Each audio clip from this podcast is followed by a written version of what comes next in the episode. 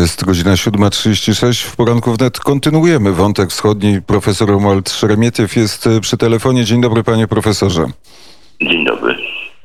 E, popatrzmy na e, sytuację z wojskowego punktu widzenia, jakie, e, jakie siły zgromadziła Rosja niedaleko, czyli 150 kilometrów od granicy z Ukrainą, jakie siły ma Ukraina i co może w takich sytuacjach, jaka, jaka jest rola NATO, czy cokolwiek może i w jakikolwiek może zademonstrować swoją siłę?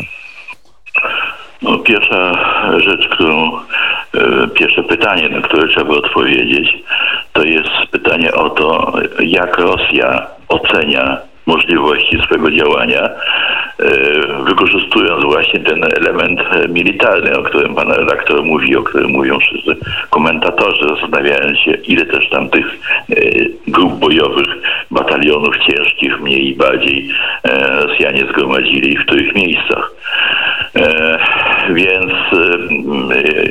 Chyba jest jasne, to znaczy Rosja próbuje, przygotowuje się, żeby zrobić następny kroczek, nie krok, e, jeżeli idzie o odbudowę swoich wpływów na terenie e, Europy, na terenie od siebie zachodnim, a naszym wschodnim. E, a więc tak, no dotychczas Rosji udawało się, robi to cały czas, wyrywać kawałki terytoriów swoim sąsiadom jakby i w oparciu o te kawałki budować e, swoje wpływy na, na danych terenach. No i w tej chwili, jak widać, na celowniku może być Ukraina, przy czym ja osobiście nie sądzę, aby to zanosiło się aż na inwazję rosyjską na Ukrainie e, i no, taką wielowymiarową wojnę, w której Ukraina miałaby w konsekwencji stać się znowu poddaną częścią e, Rosjan. E, raczej w moim przekonaniu, jeżeli się na coś Putin zdecyduje, to żeby odnieść małe zwycięstwo, a więc do Krymu, który został przecież włączony, na przykład dołączyć Donieck i Ługańsk, na, na terenie którego y, oficjalnie Rosjan nie ma, działają tylko rosyjscy separatyści, a może się nagle okazać, że Rosja wchodząc tam wojskowo oświadcza, że to jest terytorium po prostu Rosji, że miejscowi chcą tak jak na Krymie należeć do Rosji. No i co świat na to zobaczymy. E, bo e, jaka może być reakcja świata? Rosja e, jest no, tak. obłożona rozmaitymi sankcjami. Prezydent Putin został nazwany przez prezydenta Stanów Zjednoczonych mordercą. To co jeszcze może się zdarzyć i jakimi argumentami zachodnia strona dysponuje? No to znaczy tak, no to jest zawsze takie pytanie, jakimi jest to argumentami dysponuje ktoś, kto ma do czynienia e, z ktoś, kto jest, e, powiedziałbym, e, trzymającym się pewnych zasad, jakichś dóbr, no, bezpieczeństwa, pokoju, no, różnych takich dziwnych rzeczy, które w świecie czasem funkcjonują. Z kimś, kto chce ten, ten pokój, ten, te zasady naruszyć i używa do tego środków również militarnych. To jest ten problem, który na przykład przerabialiśmy przed wybuchem II wojny światowej. Mówię o Europie i mówię o Polsce. Znaczy to, to dzisiaj toczą się dyskusje są różni tacy, którzy opowiadają na przykład, no, że nie należało się stawiać, przepraszam, Hitlerowi. No tutaj minister Beck był głupi, Y, no bo naraził nas na rzeczy straszne i spowodował te wszystkie zbrodnie, które nam Hitler zafundował, a trzeba było jakoś ułożyć się, schować się, podporządkować się, nie, nie ponosić się z tym swoim honorem, posłuchać, wykonać, czego Berlin wykon- oczekuje. I to jest ten mechanizm, który w tej chwili mamy, jeżeli idzie o relacje z Rosją. Należałoby już dawno powiedzieć, już wtedy, kiedy e, Abchazję i Osetię Południową Gruzji e, Rosja zabierała, prawda, ostro dość, no i wtedy na przykład, no różne rzeczy są możliwe, na przykład zerwanie stosunków dyplomatycznych, e, zerwanie wszelkiej współpracy gospodarczej, tak, nie przyjmowanie e, e, tych wszystkich dóbr, które oferuje Rosja, jak chociażby gazu czy ropy, prawda? no to, to, to byłaby katastrofa po dla Rosji. Tylko e, oczywiście z naszej strony, ze strony Zachodu, to byłby ciężki, bardzo e, ciężkie postępowanie, tak, bo my też na tym oczywiście różne rzeczy tracimy, tak, no trzeba, musiałyby o tym, o tym zdecydować te wszystkie ośrodki gospodarcze, które przecież e, rozprowadzają ten gaz i ropę i z tego korzystają. E, Co wydaje się trudne, może nawet niemożliwe. No ale tylko w taki sposób. Tymczasem tutaj no nie ma, nie ma nic takiego i zwykle jest tak, tak było dotychczas e, w relacjach między dyktaturami a demokracją, że demokracje e, podejmowały e, stanowcze kroki i działania wtedy, kiedy powiedziałbym ten dyktatura przesadziła w tym, co, to, co w swojej polityce uprawia. Ale, a więc zrobiła jakieś działanie spektakularne, no, które powiedziałbym tak, poruszyło tak bardzo opinię publiczną w krajach demokratycznych, że władze tych krajów uważały, że muszą z punktu widzenia wewnętrznego, to znaczy postawy obywateli, podjąć kąt działania. No, przypomnijmy tak, że długo prezydent Stanów Zjednoczonych Roosevelt nie mógł przekonać Stany Zjednoczone, żeby wejść do II wojny światowej, dopóki nie doszło do e, uderzenia Japończyków na Midway, e, przepraszam, na e, Pearl Harbor. I, I spektakularne takie zniszczenie bazy marynarki wojennej, co poruszyło bardzo wyobraźnię Amerykanów i prezydent miał tutaj otwartą drogę. Otóż no, myślę, że prezydent Putin sobie doskonale sprawę z tego, że coś takiego mogłoby wywołać konsekwencje dla niego bardzo przykre.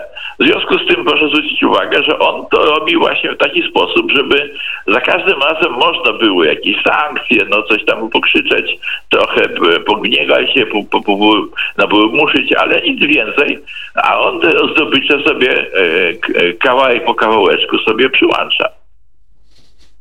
E, tak e, właśnie się od lat dzieje. Czy przez ostatnie 10 lat znacząco wzrosła siła militarna Rosji? Czy to są prawdziwe oceny, które można przeczytać w mediach? To znaczy tak, jeżeli idzie o ocenę możliwości militarnych czy siły militarnej Rosji, e, to tutaj chyba najbardziej sprawdza się ta, e, to, to powiedzenie, e, które kursuje, jeżeli idzie o Rosję. To chyba mówił Churchill, tak, że, że Rosja to jest taka enigma owinięta w tajemnicy i jeszcze większą tajemnicę i tak dalej, także w końcu nie wiadomo, co tam w środku jest. Wracam do okresu międzywojennego. Również istniało powszechne przekonanie o tym, że Rosja jest wielką potęgą militarną i miała tych różnych e, ustrojstw e, strzelających i latających e, ogromnej ilości, w tysiącach to było. No i wojna z, z Finlandią pokazała, że to niestety dla, niestety dla Stalina nie była taka siła, jak mu się wydawało. Potrzebna były e, no, wielki wysiłek Zachodu, zwłaszcza Stanów Zjednoczonych. E, e, oczywiście Rosjanie też e, ten, ten wysiłek spożytkowali, e, jedząc truszonkę amerykańską, która im tam przy, przywożono, ale przywożono im tysiące samolotów, technikę, czołgi i tak dalej, i tak dalej.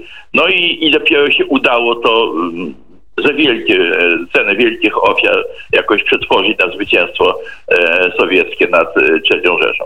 Więc tutaj nie wiemy, to znaczy wiemy informacje są takie, że po pierwsze, no, odbywają się ciągle liczne manewry. E, Rosja ciągle podaje, że jakieś wprowadza nowe systemy uzbrojenia. E, podobno nawet Putin się chwalił, że takie, którymi Zachód swoimi środkami bojowymi nie jest w stanie sprostać. No, powstają, formuje się nowe dywizje, odtworzono, co nas powinno szczególnie interesować i trochę chyba niepokoić. Pierwsza armia Parcera Gwardii, która w rejonie Smoleńszczyzny się jest rozlokowana. No, widzimy i dostrzegamy i Rosjanie specjalnie z tym nie ukrywają, że po zęby rakietowo jest uzbrojony okręg kaliningradzki, a do tego tam odtwarza się również jednostki wojsk lądowych. E, Więc e, ponieważ w magazynach oni mieli na terenie Kaliningradu kilkaset czołgów, no to można sobie wyobrazić, że te kilkaset czołgów e, może stanąć e, jako dywizje pancerne. I e, no tutaj jest jakby kolejny problem. A więc e, tak, e, w sensie militarnym e, można powiedzieć, jak marszałek Mannerheim powiedział e, w czasie wojny z Rosją, że armia sowiecka to kupa gnoju. Tak, ale trzeba pamiętać, że to jest bardzo wielka kupa. Więc e, no, jeżeli e, ta kupa gnoju zostanie wyrzucona na nasze pole, to ona to, to pole e, pokryje i zapije wszelkie życie, które na tym, na tym polu się, się znajduje. Więc no, to, to raczej tak należałoby spoglądać na te możliwości militarne e, rosyjskie. A teraz bym otworzył jeszcze jeden y, od, y, rozdział, który oczywiście może być tematem całej y, rozmowy, ale czy te lata dobrej zmiany wzmocniły naszą siłę defensywną naszego wojska, czy też wszystko, o czym słyszymy, to są projekty wzmocnienia? To znaczy tak, no ja, ja jestem, niestety muszę być dość krytyczny. Byłem bardzo krytyczny, jeżeli idzie o nasze przygotowania do obrony w okresie rządów e, Platformy i PSL-u. E, Uważam, że bardzo wiele wtedy rzeczy złych się stało, że nie wspomnę o tym e, e, niemądrym projekcie jak likwidacja poboru do wojska i, i za- zaprzestanie szkolenia obywateli w tych umiejętnościach wojskowych, które są niezbędne z punktu widzenia obronności. To, to niestety muszę powiedzieć tak, że, że linia, która myślenia o tym, jaka być nasza obronność, w okresie dobrej zmiany, ja już od momentu od 2015 roku, niestety pozostała. Ona ulega tam różnym korektom, ale to jest cały czas jakby ten sam kierunek. Mianowicie e, takie przekonanie, że jeżeli będziemy mieli jakąś ograniczoną liczbę środków ofensywnych, rakiet e, e, i tak dalej, i tak dalej, samolotów, no to e, e, dysponując tym, będziemy odstraszali tego potencjalnego agresora, mówiąc, że mu zrobimy krzywdę, gdyby on, no niewielką, bo, bo to są jednak środki konwencjonalne, ale jednak wystarczająco bolesną, że on się za, zawaha i nie podejmie żadnych działań. No i w związku z tym w tym kierunku idą tutaj różnego rodzaju działania, e, jeżeli chodzi o zakupy uzbrojenia. Pomijając już to, czy one już są, czy, czy dopiero się je zapowiada, no to, to w tym kierunku to idzie. Ja uważam, że to nie jest e, mądre rozwiązanie, e, że z naszego punktu widzenia my potrzebujemy innego systemu obrony. Ja cały czas podkreślam, że my mamy zbudować na swoim, e, w swoim zasięgu, w swoich możliwościach e, taki system obrony, który będzie pokazywał właśnie temu przeciwnikowi, który chciałby nas zaatakować, że on nas sobie po prostu podporządkować nie będzie w stanie. Bo przecież nie chodzi o to, e, czy e, przyleci rosyjski samolot i rzuci nam bombę atomową i jak go strącić, ale bo, bo co da tego typu rozwiązanie e, Rosji, poza tym, że, że nam narobi e, kłopotów i, i, i, i będziemy mieli straty. No nic, no bo to znaczy e, dziura e, nuklearna na terenie Polski, w środku Europy, z punktu widzenia planów geopolitycznych i gospodarczych Rosji, jest niczym, nie jest niczym dobrym. Natomiast Polska która jest w strefie oddziaływania Rosji, która słucha poleceń rosyjskich i która swoim potencjałem e, jakby wspiera e, e, potencjał e, Rosji, jest ze wszech miar skazana.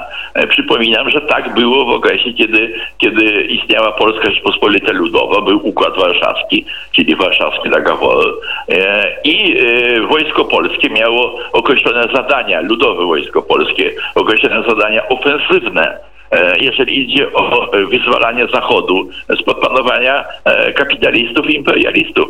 Więc ten model jest głęboko e, zakorzeniony w myśleniu rosyjskim i takie właśnie, e, takie, taka właśnie pozycja i takie miejsce Polski byłoby e, z- punktu widzenia Moskwy jak najbardziej wskazane. No i w związku z tym zniszczenie Polski i rzucanie tutaj bomb atomowych e, nie przybliża do, do tego e, typu modelu, chyba że, że, że Rosja chciałaby jeszcze jeden kawałek tylko do, ogonie e, takiego Czernobyla mieć e, w, w swoich granicach, co nie wydaje się, żeby miała na to ochotę. A więc jeżeli Rosja ma jakieś plany, a ma mm, rozszerzenie swojego panowania, no to Polska tutaj się jawi e, w tej Rosji jako zdobycz, z której należy korzystać, a nie jako przedmiot zniszczenia.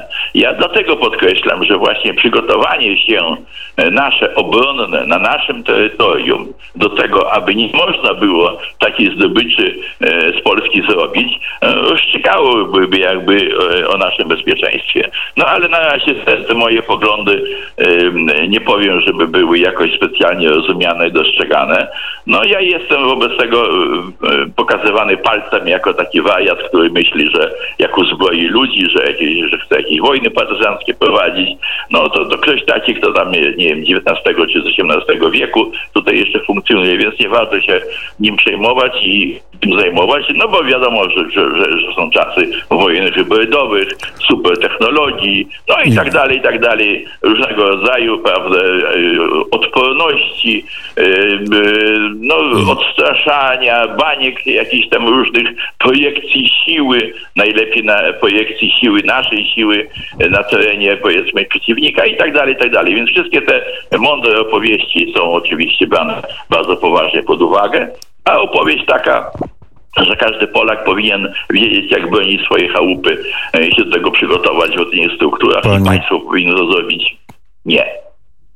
Bardzo serdecznie dziękuję e, za rozmowę. Profesor Romuald e, Szermietiew, były minister obrony narodowej, był gościem poranka wnet, a na zegarze zrobiła się już 7.52.